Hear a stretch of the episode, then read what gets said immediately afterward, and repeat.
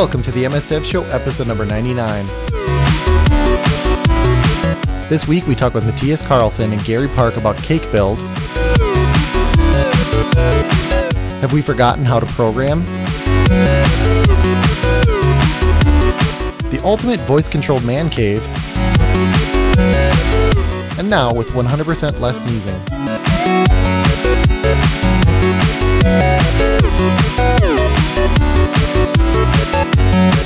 This episode of the MS Dev Show is brought to you by Infragistics, providing tools and solutions to accelerate design, development, insights, and collaboration for any organization.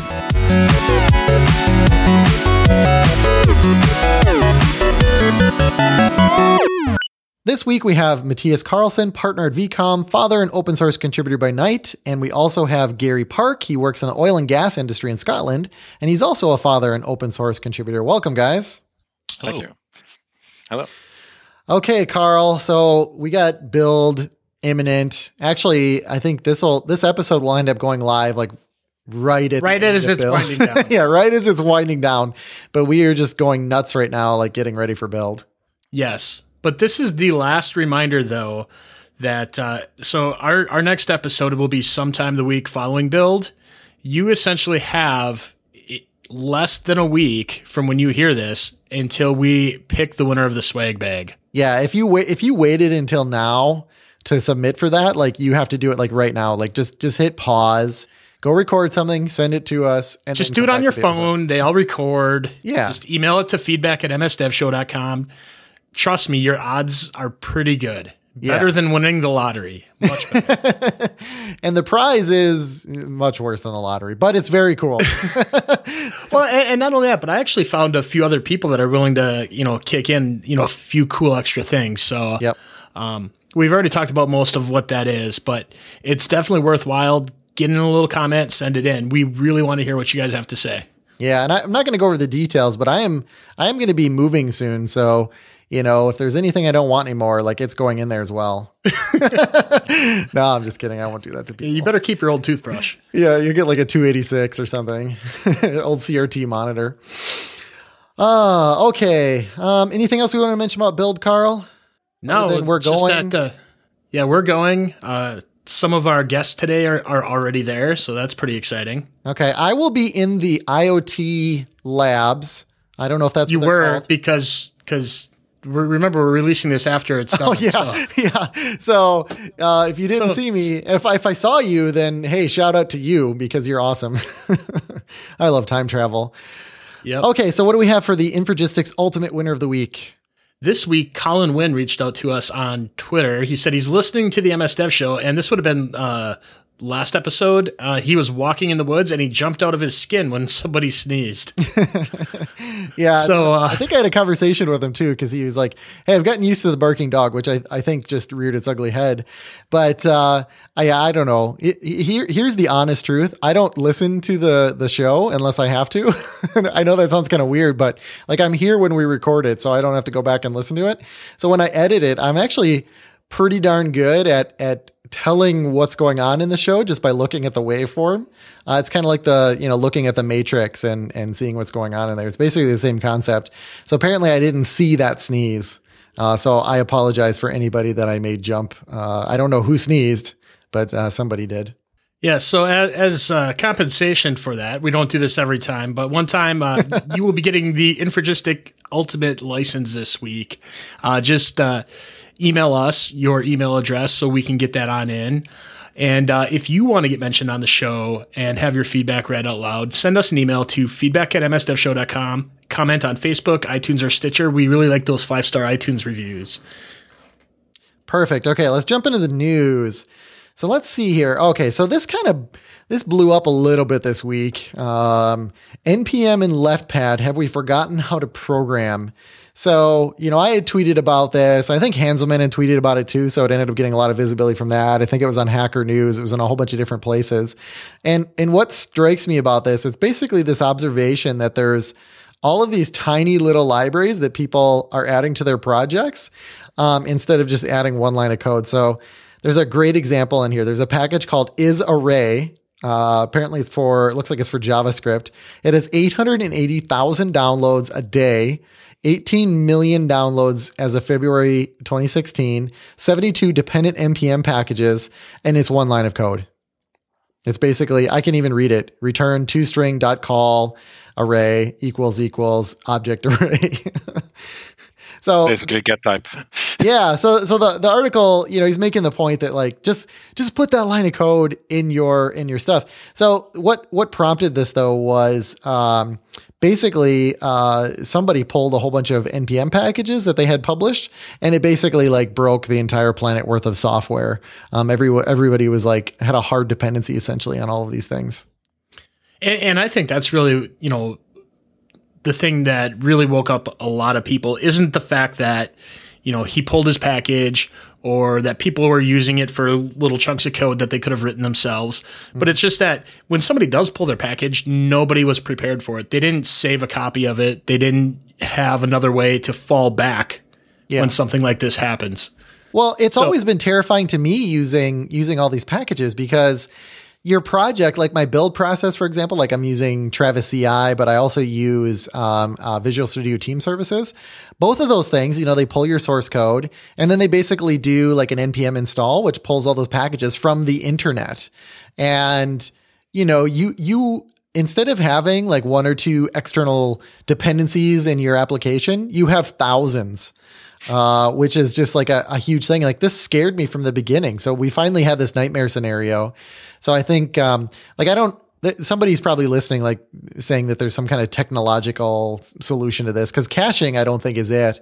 I don't know if we need like a, like a secondary npm package site that that sort of caches things indefinitely because people were talking about having yeah having the ability to replace these packages uh, on npm but in any case it's clearly an issue but this is not also this is not just an issue with npm. I mean, this is a uh, Bower and NuGet, all of these. Yeah, any package manager. Yeah, I mean, absolutely. now there are services like MyGet that will uh, do some of that caching offline for you, if you like. Uh, by offline, I mean on another another site, but you're still yeah. beholding to them as a company to to maintain that. But yeah, you you absolutely could go and like roll your own solution, but like you're using these things to to save time. Exactly. Yeah. And and to have to jump through all this work would be would be just a huge pain. So I do have uh, the corollary here. There's another article. Uh, let me pull it up so I can actually read it. Um, but the the corollary here it's a it's a basically like a GitHub post because he didn't want to do a blog post, but he was just talking about how these and and I think he brings up some good points. There's there are packages where you you're coming at them from the perspective of I need to get thing X done and I don't care how it's done. I don't care if it's one line of code because guess what? A week from now it could be 100 lines of code and I don't want to have to update. Like you, you take an external dependency and sometimes even buy like external controls and then .NET World or whatever because you just don't want to deal with those problems, um, and you don't want to necessarily have to like try to try to keep up when all these underlying things change. Um, so he was really defending a packet or a couple different packages. Um, one of them, which is called negative zero, it, it, tells you if a number is negative zero, which is kind of interesting. I, I've never had the need for that. And then another one was this user home function, which looks like a single line of code. Um, but there's situations when it might be more than one line of code. And I think the other thing is, you know, pulling in other dependencies. I mean, like I, I, hate having like an npm or having any kind of package manager that says bring in these hundred packages. Like it would, it is a lot more elegant in my mind to say, you know what, here's the three things that I'm trying to get done. So I'm going to pull in these three packages, and I really don't care what they depend on. But I think we need a base class, class library for JavaScript too, because all these with dates and strings, that sh- people shouldn't reinvent that. Yeah, yeah, I that would be nice. I you yeah, know I don't know if it's going to happen. I yeah, I mean I guess we can because especially when you go international because dates are people shouldn't do that themselves. Yeah, it's horrible. no, you're, you're totally right. And and there's it's funny because there for for things like that there are sort some sort of de facto uh, libraries, but you're right. There's not like one one big thing you can pull in, and I don't know. This is a really tough problem because we want to. We don't have to write all this stuff ourselves. I mean, none of us are smart enough to do all that. Uh, we're at the point now where we have to stand on the shoulders of giants, right? Um, but you know, if that if that giant, you know, gets a broken leg or, or, you know, decides not to show up for work tomorrow, then we have problems. Okay. Any other comments before I move on to the next one? Okay. Mm-hmm. Precise control over responsive typography. What's this all about, Carl? Is this something so, that I, I didn't know that I needed? Uh, yeah. Especially oh. if you, if you're like interested in resizing kind of text, uh, especially maybe like uh, headers or, you know, not necessarily like paragraph font, but there's a really cool technique for changing the size of your text based upon how much screen width is available. So, mm. Um, if you go in the show notes and click on the link, they actually have a an example of it in a purple box. As you get um, between a certain sweet spot of width, the text in that box will get bigger and smaller, and it's mm. all done in CSS. I remember in the past trying to do something uh, with this using like JavaScript libraries like FitText, and uh, there's one or two others that do something very similar to this.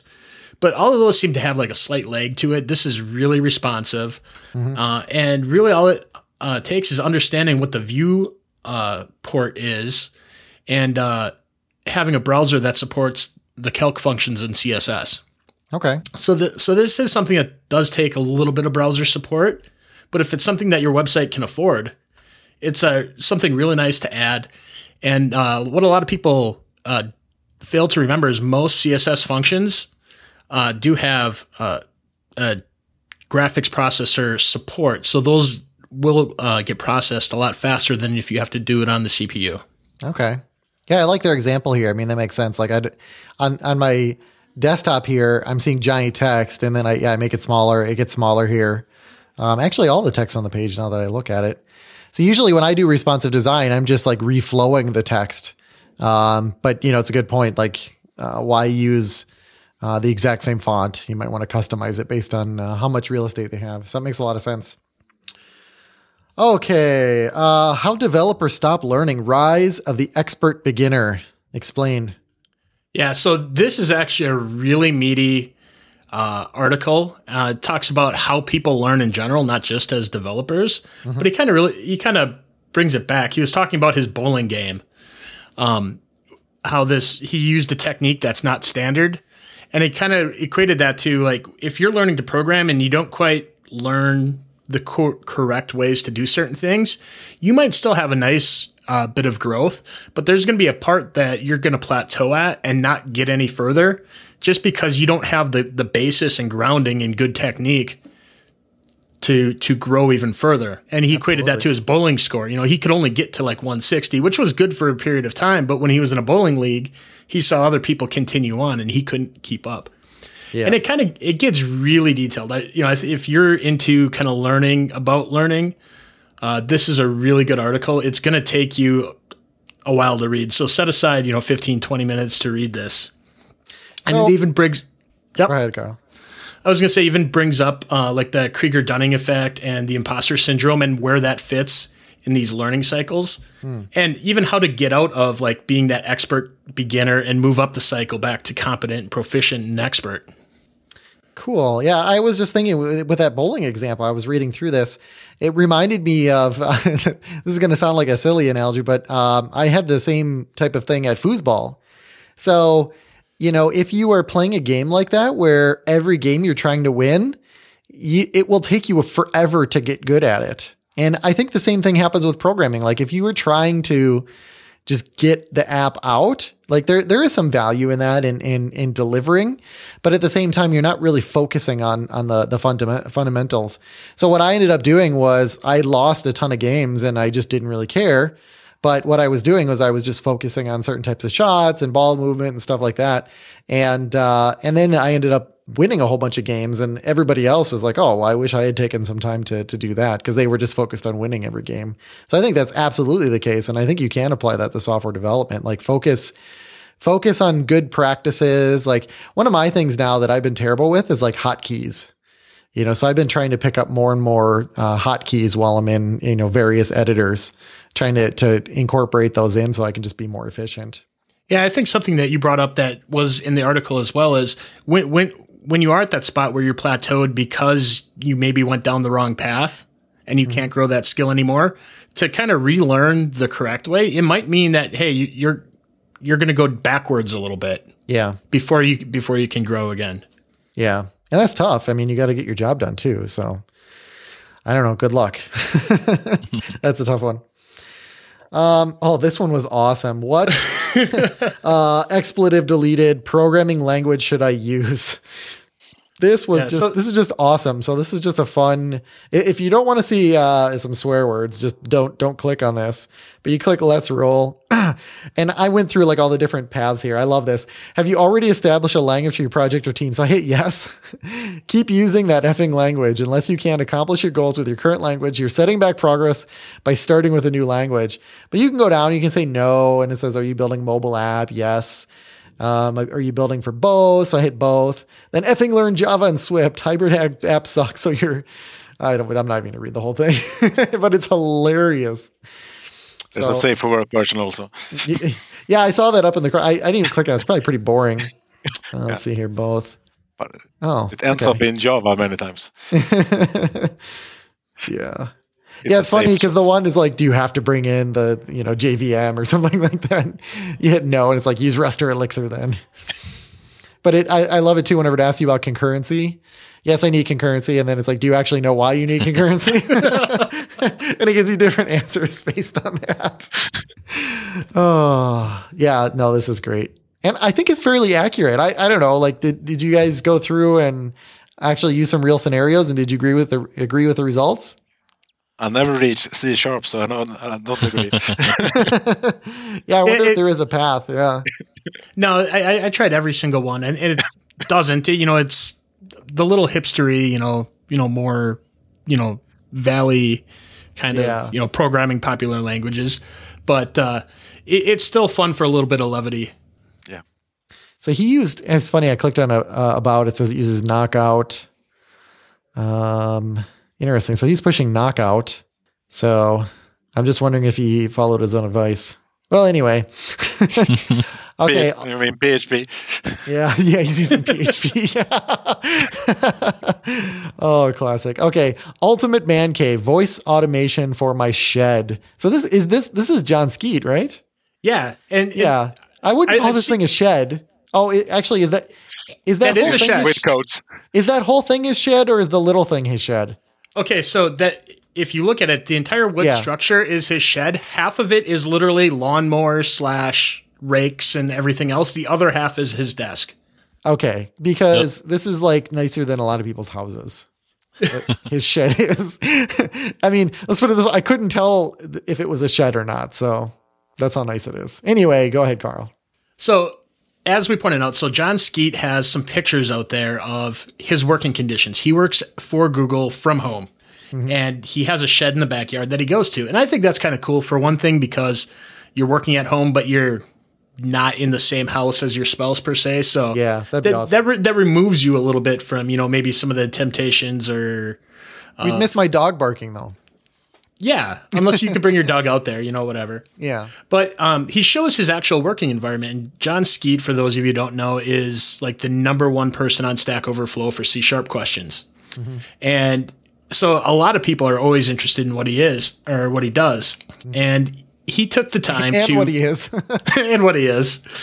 Um, not human, apparently. Yeah. But uh, he, he showed that he wanted to voice automate his shed. So when he leaves the house, he can be like, "Hey, turn on the lights in the shed," so he can see his way there in the morning and stuff like yeah. that.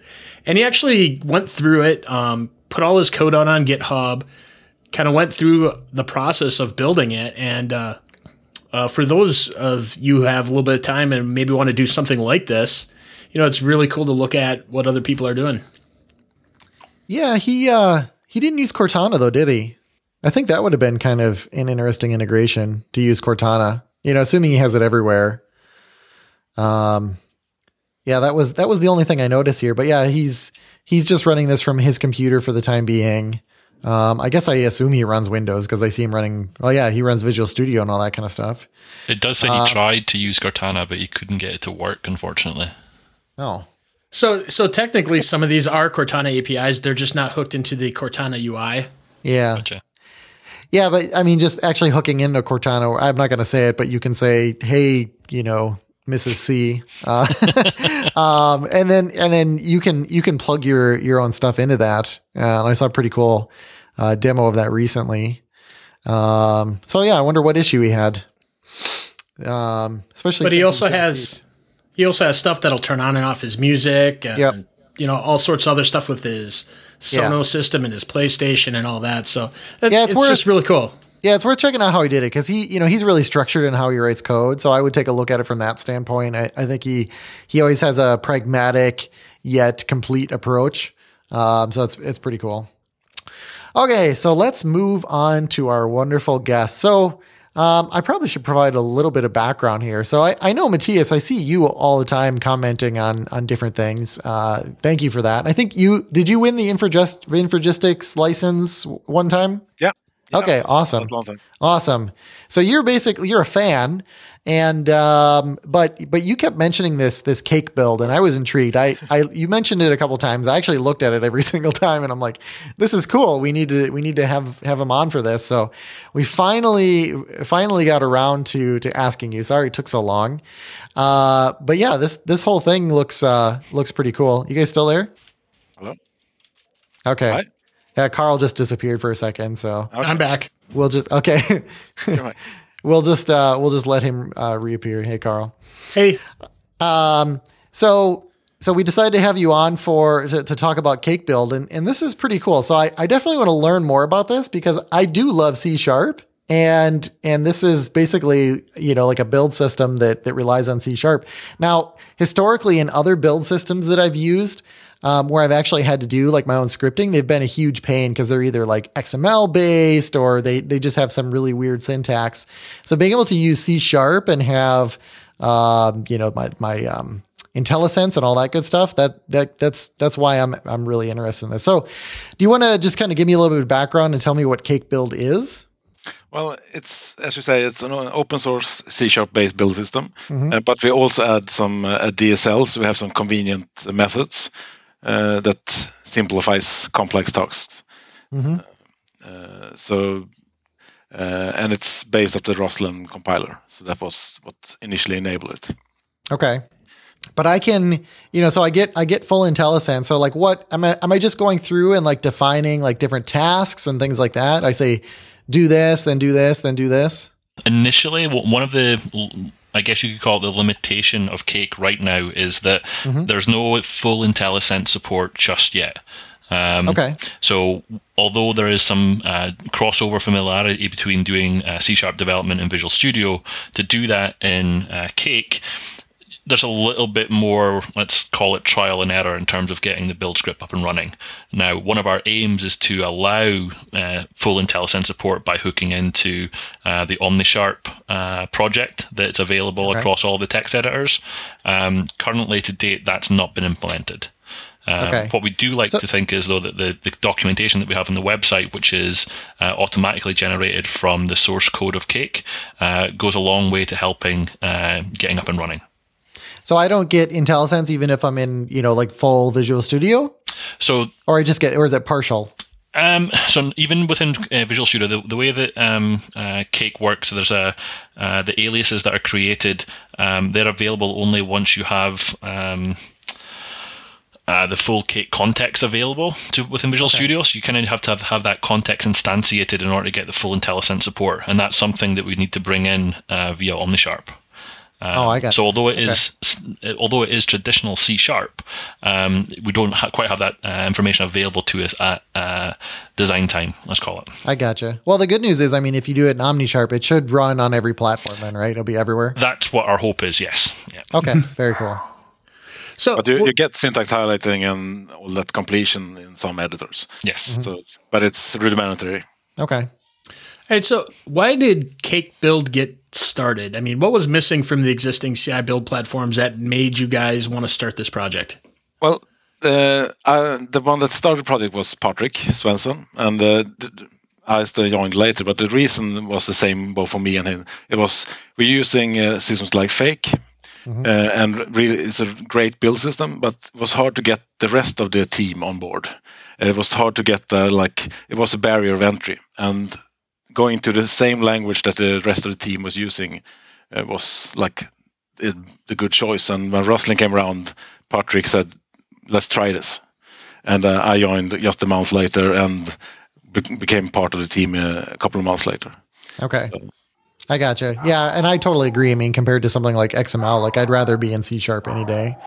Infragistics Ultimate UX and UI tools and enterprise mobility solutions, SharePlus and ReportPlus enable high performance apps on any device, faster data insights, simplified collaboration, and market leading security, all backed by comprehensive support.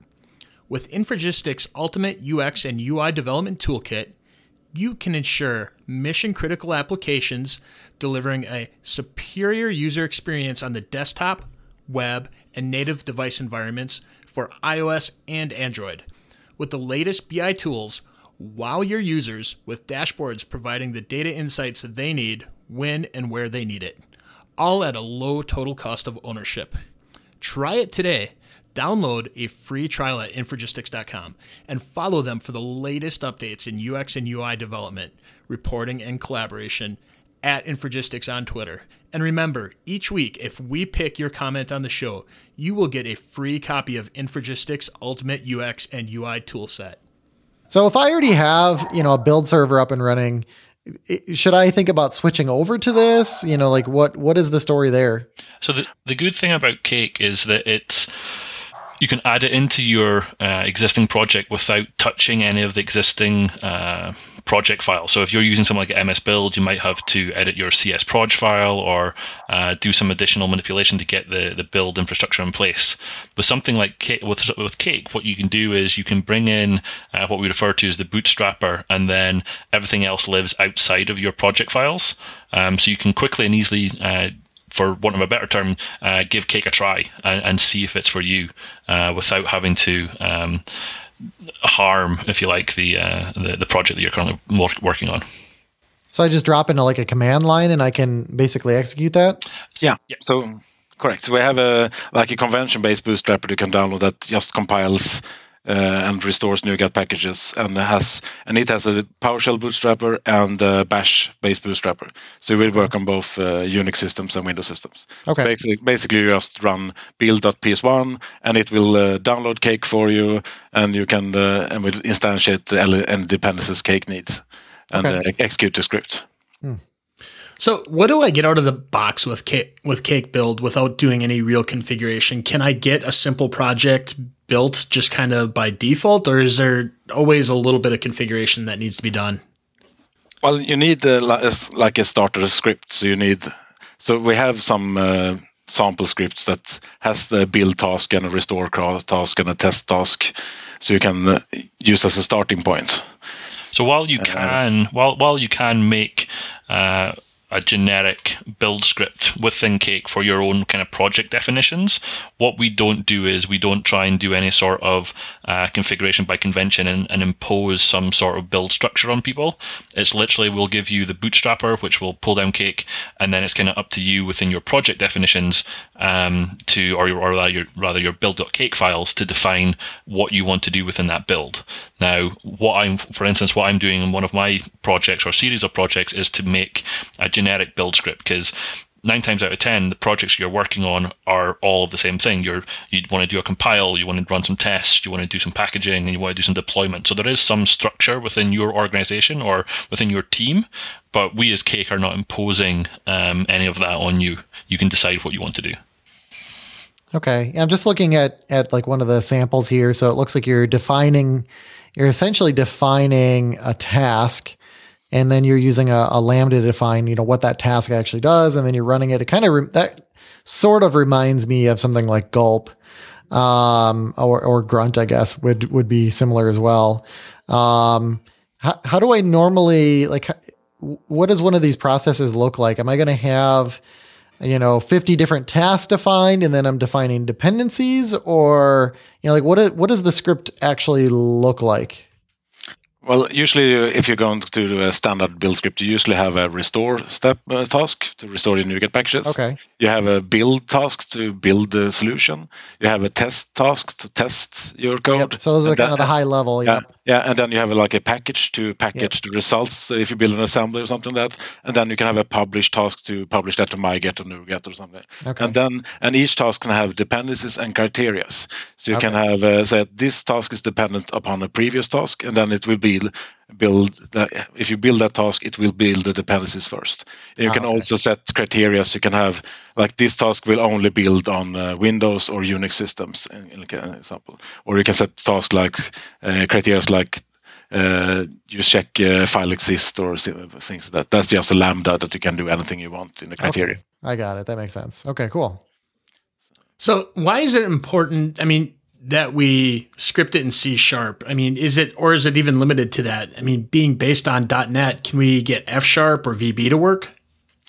Currently, it's just C sharp. Uh, but as Roslyn, it, it, supports Visual Basic, but it hasn't been a goal of ours.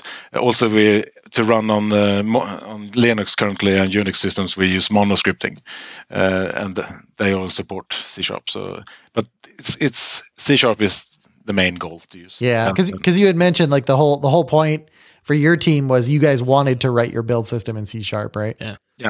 I mean, right. what it comes down to is f- familiarity for me. So, I mean, uh, don't get me wrong, I'm I'm fully uh, for the idea of being a polyglot developer and being able to um, have projects in C sharp and F sharp and, and JavaScript, but I think it, it, needs to be done where it makes sense. So for me, if I'm doing a C sharp project and then I'm having to think in F sharp uh, to automate my build process, that's a bit jarring for me. So I would much rather have here's my C sharp project with a C sharp build script, and then here's my F sharp project with maybe Fake as the build script engine. We're not mm-hmm. trying to dictate to someone that they have to use Cake. Um, we're, what we're trying to say is if you're a C sharp project house and that's what you do, then why not use C sharp to, to, to automate your build processes as well so you don't have that mental mind switch when your build is failing. The last thing you want to do when your build is failing is try to remember how to write an F sharp when you've just been doing C sharp. So okay.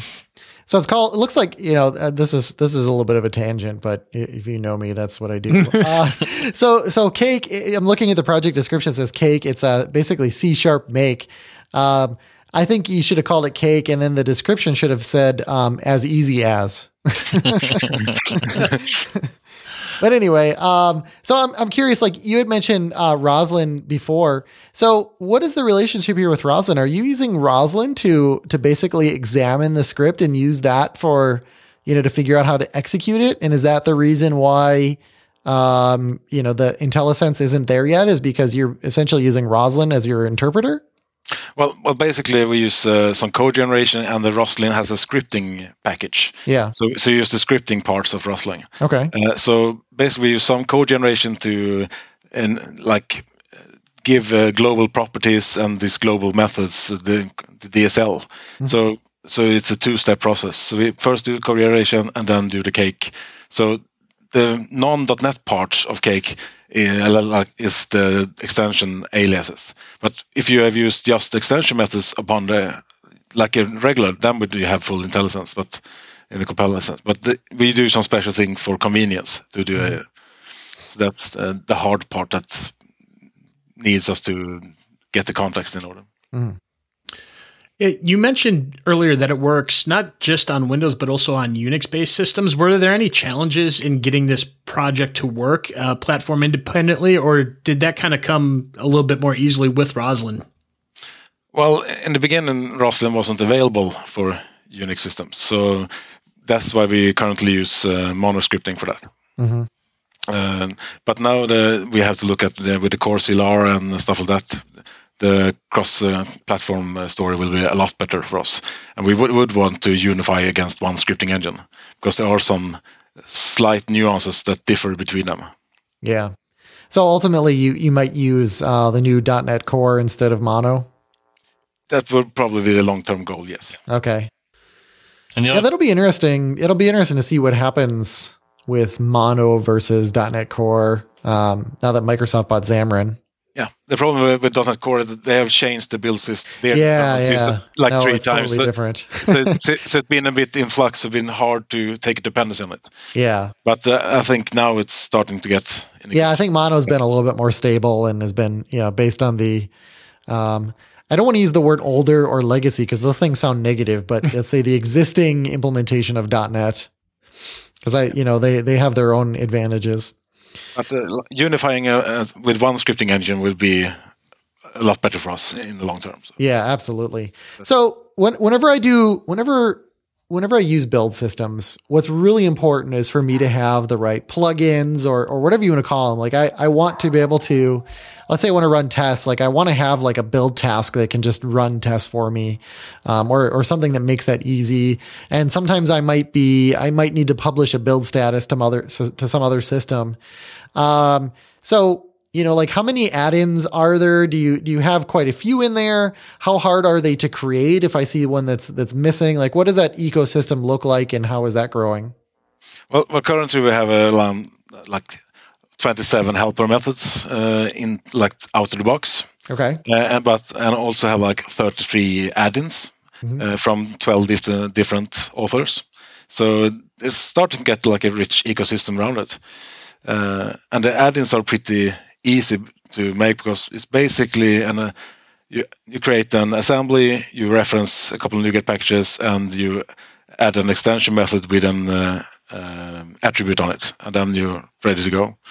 Okay, well that sounds pretty easy. I mean that that's kind of where my involvement in the project started. I mean I've been a long time user of um, the psake build system, so it's the PowerShell based one. Um, okay. So I started looking around for. Um, basically what Cake Advertising is ability to do a, a cross-platform, cross-environment uh, build script. Um, so I started using Cake, and one of the first things I wanted to do was to bring in all of the tools that I used uh, within my psake script. So that included things like uh, GitVersion, and for me, uh, GitReleaseManager, and all these tools that I've used, I'm used to using. So my, my first uh, kind of major contributions into Cake was to bring in all of these tools as additional aliases into the project. Now, what I found was that um, that was remarkably simple to do because I mean the the framework is already there. Uh, Mattias and uh, uh, Patrick had done all the hard work in terms of the heavy lifting of how you uh, exercise an, an exe uh, as part of the build script. So it's just a case of slotting in the exes that I want to run and passing in the right arguments to do that. Um, and in terms of creating an add-in, with the 33 add-ins that we have out there, there's enough templates uh, or, or one that you can pick up and run with. Um, so, for instance, um, Mattias created the the Slack add-in to allow posting to a Slack channel as part of your build okay. script. Now, yeah, cool. uh, because I'm not because it, for me we're we're users of Gitter within the projects that I work on, so I wanted to be able to do the same posting to Gitter chat rooms as part of my build script. So I literally stole Mattias's code, um, replaced Slack with Gitter, and I pretty much had one that was ready to go. So it's it, it's, it is that easy because there's, there's enough kind of uh, boilerplate templates out there now for to get started with. So does are there any other like C sharp build systems out there? I mean, it, it's it's kind of funny because in hindsight now this seems like incredibly obvious to me, and I was actually thinking back. Um, man, this would have been well over. This probably was like 15 years ago. Like I started writing something similar in in VB, and and uh, it just it was not pleasurable in VB, so I just kind of gave up. But um, you know, I've used things like um, NAnt, but they they focus on like having XML configuration, which just makes my eyes bleed. So, I mean, are, are there any other C sharp based build systems out there? And if not, I mean, this just this just makes a whole lot of sense to me. When I started looking, because I had a, a, need, an itch to sort this thing out, and yeah. then I, found, I, tested a few. There's a PVC build, is one. There's one called Bau build, mm. uh, and there's the been uh, one that Microsoft used in, internally that called psake, I think. Mm-hmm. Uh, but Cake was the one that felt most like right for me. I got you. And yeah. and I'm looking at the GitHub like the pulse, and yeah, there's a ton of activity on this. I mean, hundreds of pull requests. Um, that have been issued, um, lots of issues opened, lots of code, um, you know, check-ins and stuff like that. So it seems like it's, you know, very much alive and well. It seems like this is the first one that anybody should look at for sure. So what kind of like Microsoft projects work best with Cake. So, because I can think of a like probably a web project would work pretty good. Uh, um, a console app would work pretty good, but I'm thinking maybe UWP might be a little bit wonky. Mm-hmm. Well, as we use MSBuild, so anything that MSBuild can build works. Uh, anything, if you take on the cross-platform side, anything that XBuild or DNX can build will work. Uh, sometimes you need to specify some arguments like do you want to use the x86 version of MSBuild like for Silverlight legacy applications?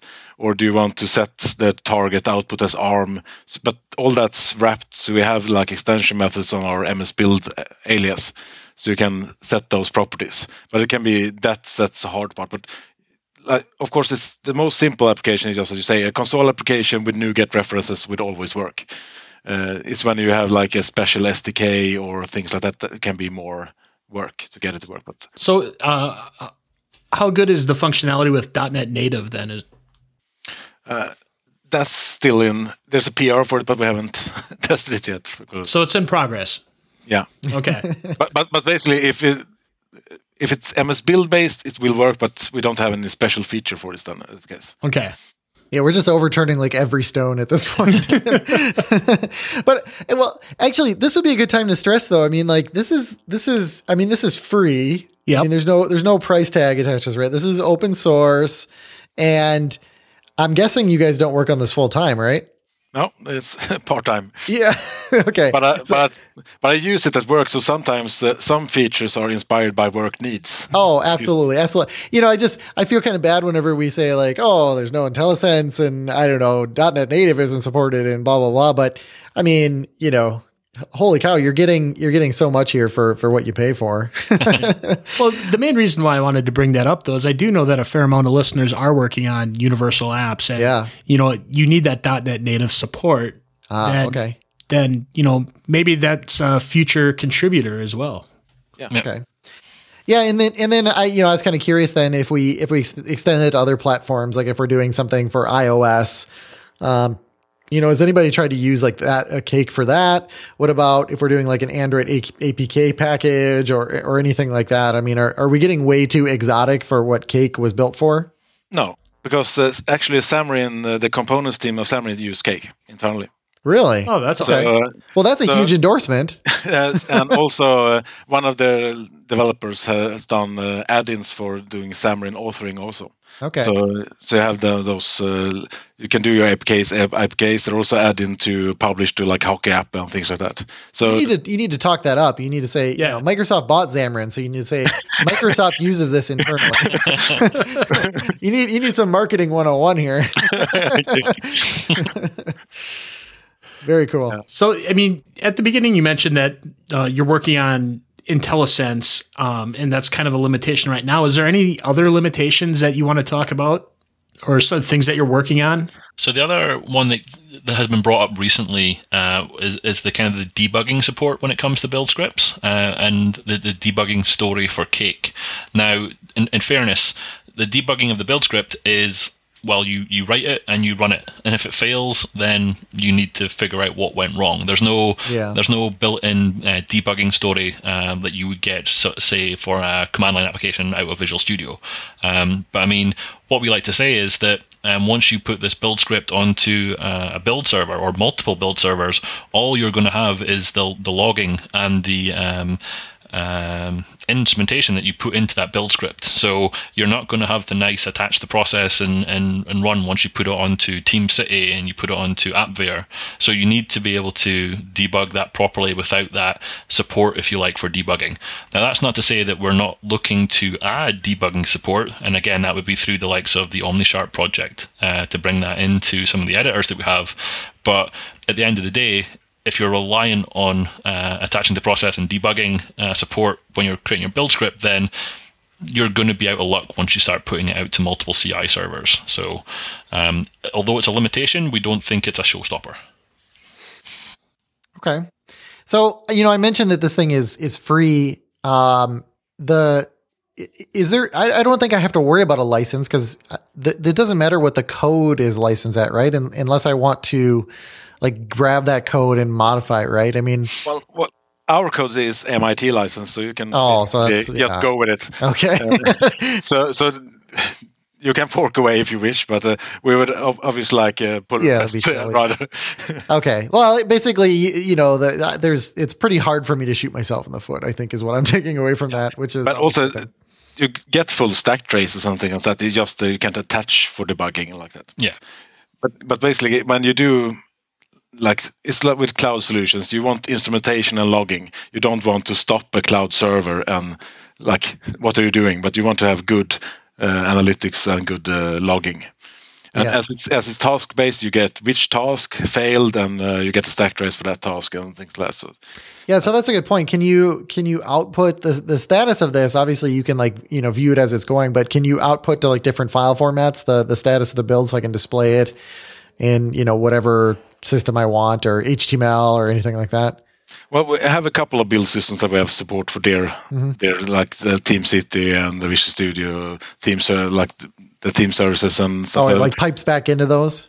So, but usually it's just console output. So okay. that would that is the would work for any platform. Yeah. Uh, any build system, which is great because you can use uh, basically uh, the same build script and only only have slight nuances that differ between them. Yeah, it so, seems like it seems like the console is the future, and, yeah. I, and, it sounds like I'm saying that as a joke, but I'm not. Like I, we we did go through this phase where we were, tr- were like, oh no, the console can't be the future. Like we have to get fancy with everything, and then we just sort of came back to that. Like, no, you know what? This is uh, this is as good as it gets. yeah, but, but it's really great because it works with like with SSH, works yeah. with re- remote PowerShell, absolutely. Where it works with any build system, and it's basically it's just text you want anyway to yeah. output. Yeah, so, it works everywhere. We know how to deal with text. Exactly. Yeah. Uh, anything else you wanted to mention? That was good. Uh, you brought up the debugging. I didn't even think of that one. Is there anything that we missed that uh, that you should mention? I mean, the only thing that I can think is to mention is that uh, in terms of going cross-platform, I mean the the tools that you want to run as part of your build also need to be cross-platform compatible. So although Cake yeah. as a, an exe will work on all of the systems, you can't just pull in uh, a third-party exe and hope that it's going to run. I mean, we're obviously already aware, based on some of the issues that have been raised, that there are some uh, bugs with, like, for instance, NuGet when you try and run certain commands when you're running on a, a Mac system compared to a Linux system compared to a Windows system. So um, people using Cake might initially trip up when their their builds don't work. Um, but that's kind of where the criteria that you would add on to a certain task comes into play. So if you're only running or building on a Windows system, you can do this task which result needs this Windows-based tool, and if you're on a Linux machine, you can use this tool. So your uh, build script can um, get more complicated based on what you're actually trying to achieve within it. Okay, cool. Okay, let's move on to my Azure pick of the week. So this week I picked Application Insights Analytics. Um, so the the root of this thing, this was based on a project called uh, I, I don't know if I'm pronouncing correctly, but it's I think Kusto. Um, which was basically like an internal Microsoft analytics platform that has been processing massive amounts of data and, uh, you know, so this has been used in extensively internally. And I, I knew this was coming for some time and there have been a lot of partners that have been interested in this technology. Um, so some of the stats on this thing, Kusto today ingests over a trillion events per day. Um, and it's all, it's 600 terabytes per day. Uh, so Brian Harry here, he predicts over a petabyte per day will be ingested pretty soon um, in their in their instance of this thing. Um, he has a whole bunch of evidence in here. You know, like the engineers within Microsoft love using this thing. The queries are are super simple. Um, you can actually do charting with this. You can, you know, output the actual records or, or aggregations, those types of things. Um, you kind of have to look at the, um, at the, the post to really understand what some of those things look like. Uh, but this is a pretty neat, um, analytics platform. And this, you know, as of the the time that this podcast will come out, like this was just announced a, few days ago. So that's something I would I would take a look at. I suspect they're going to be talking about this at uh, at Build as well. So it'd be interesting to see uh, what people do with this. Um, you know, this is basically, like I said, this thing's been dog fooded internally for you know how many years at Microsoft. Um, it's it's it's been something that's that's been used extensively, and now it's you know available to the public, which is uh, which is pretty cool. Uh, so, Carl, what do you have for the dev tip of the week? So, the dev tip of the week is a pretty cool site, although the site is not cool at all. So, if you go to totallyfreecursors.com, it's definitely a throwback in web design. But if looks like my site. but if you want to add like a little bit of flavor, um, to like a web page you can have like you know when you hover over something you can change the cursor and stuff like that there's tons of really cool cursors for here uh, so for example you can get a glittering pink mustache and set that as a cursor uh, so there's a lot of variety there are we publishing on April 1st or? um, actually, here, let me check the calendar. Let's see. yes, we, we, are. Actually, no, it should be April 2nd. So, because we, we normally do it late in the evening. Okay, so this is not your pick of the week anymore. it is still the pick of the week. Totally I don't know what's going on with Carl. Uh, okay, uh, let me pull out the card game here. okay, is the, is the suspense killing you? So while I pull out this card game, I'm literally pulling out my drawer right now. Uh, there was I read an article talking about how if you take a picture of your food, you enjoy it more. We didn't talk about it on the show, but uh, it was because of the the suspense of of eating that food. Anyway. Okay, here we go. So let's see. Why don't we have Mattias go first? So why don't you pick a number between one and four inclusive? Two. Two. Uh man, I think we I think we just had this one. Let me pick a different card here. Hold on. Uh, da, da, da, oh, okay. okay. You, you need well, to buy another deck, Jason. yeah, I, I, don't know. Actually, I was at a whole bunch of game stores recently too, and I, I, I looked a little bit, but I should have looked harder. Okay, here we go. And I apologize in advance for this question. Would you rather have your parents call you Snookums and Cupcake in front of all your friends? uh, I don't know how often you hang out with your parents, or have to play a two-hour game of Twister with someone else's fat and sweaty grandma and grandpa? Oh, Snookums all the way. yeah, I mean, at, at, a certain age, you're just like, you're like, that's cool. Whatever. yeah, it, it's probably like you know, hipsters, probably, like Carl, probably like that. He's just like, come on, Grandma, call me Snookums. okay, Gary, pick a number between one and four, inclusive. Oh, one, please. One. Uh, I mean, I think we just had that one, and that one's pretty disgusting. Um, oh, we just had that one. I think I'm in the pile that we just had. Let me just let me just shuffle here. Okay, number one. Would you rather put on a pair of shoes filled with duck droppings, or put on a hat full of raw eggs?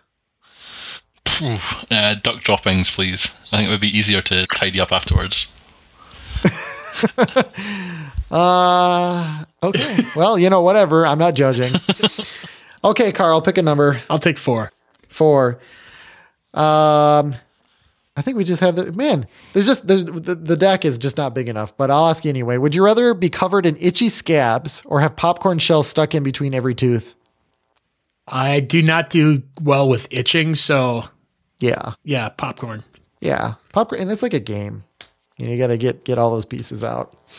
I pick the popcorn as well. That's that. My dentist would li- like it because I'd floss more. yeah, there you go. Okay, so uh, Mattias, where can people find you? Well, I'm, I'm at DevLead on uh, Twitter. okay. Basically, the best part. Find, okay. to find me. Perfect. And Gary, where can people find you? Uh, pretty much at GEP13, pretty much everywhere. Okay. I hope, let's see, I was just seeing. Okay, so I am following you, Mattias. And Gary, I am going to start following you right now. Everybody go out and follow Gary and Mattias. Um, and then it looks like Carl has some links here in the show notes. Uh, there's obviously the GitHub repo, repo, but he also has here cakebuild.net. Yeah, and that's where we have all our documentation. Also have uh, links to all add-ins. Okay. So perfect. basically, if you if you create an add-in, you can submit a pull request, and we'll add it to the site. Perfect. Okay. And where can people find you, Carl? You can find me on Twitter at Carl Schweitzer. And you can find me on Twitter at twitter.com slash ytechie. Well, Mattias and Gary, thank you so much for coming on and talking about cake. This is something I'm to have to have to check out. This is very cool. Thank you. Thank you very much.